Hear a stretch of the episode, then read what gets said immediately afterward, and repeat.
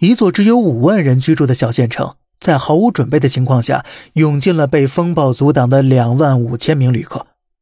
这个小县城中，所有的宾馆、酒店全部被填满了，可是连滞留旅客的零头都解决不了。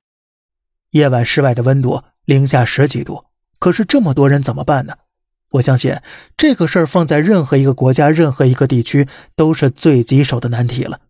但是在甘肃的瓜州，他竟然交出了一份让人感人肺腑的答卷。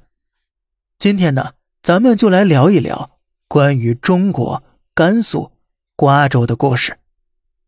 瓜州县地处河西走廊西端，与新疆哈密市接壤。过境的这个连霍高速是内地进入新疆、新疆通往内地的重要陆路高速通道。伴随新一轮冷空气到来，龙岩的第一场沙尘暴以来，这连霍高速公路在哈密和瓜州这一段也是风云突变，最低能见度不到五十米，而路面也开始有积雪了，真是大风扬尘，狂风减雪呀！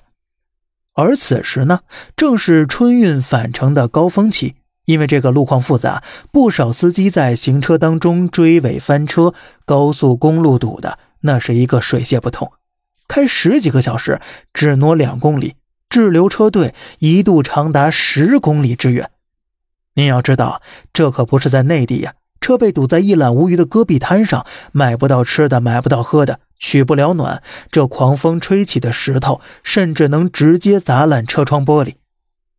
于是，当地交通部门赶紧发布消息，引导大家就近驶出高速，等天气好转再走。于是乎，大量的司机就开进了这个从没踏入过的小城瓜州。瓜州这地方啊，很多人可能比较陌生，它就是戈壁滩上的一个小县城，整个县城只有将近五万的常住人口，可想而知啊，当地一共也不会有几家酒店的。堵车大队本来想在瓜州缓口气儿，到了才发现酒店早已预订满了。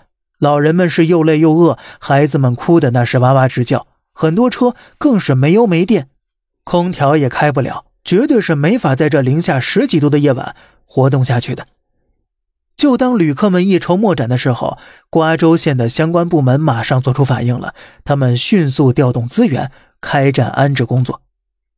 政府先是开放了政务大厅、学校、体育馆、会议室。餐厅、健身馆等等地方搭建临时休息处，又紧急调拨了一千件棉衣、折叠床、棉被褥、三千人份矿泉水、面包、饼干等等应急生活物资，装了几大车免费的去给滞留人员发放，还调派六十名医护人员和二十辆救护车做应急准备。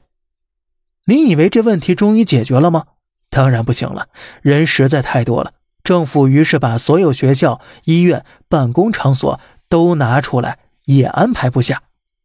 而且这个时候呢，还有不断的车辆驶入瓜州，究竟怎么办呢？咱们下期啊，接着聊瓜州的故事。好了，这里是小胖侃大山，每天早上七点与您分享一些这世上发生的事儿。观点来自网络，咱们下期再见，拜拜。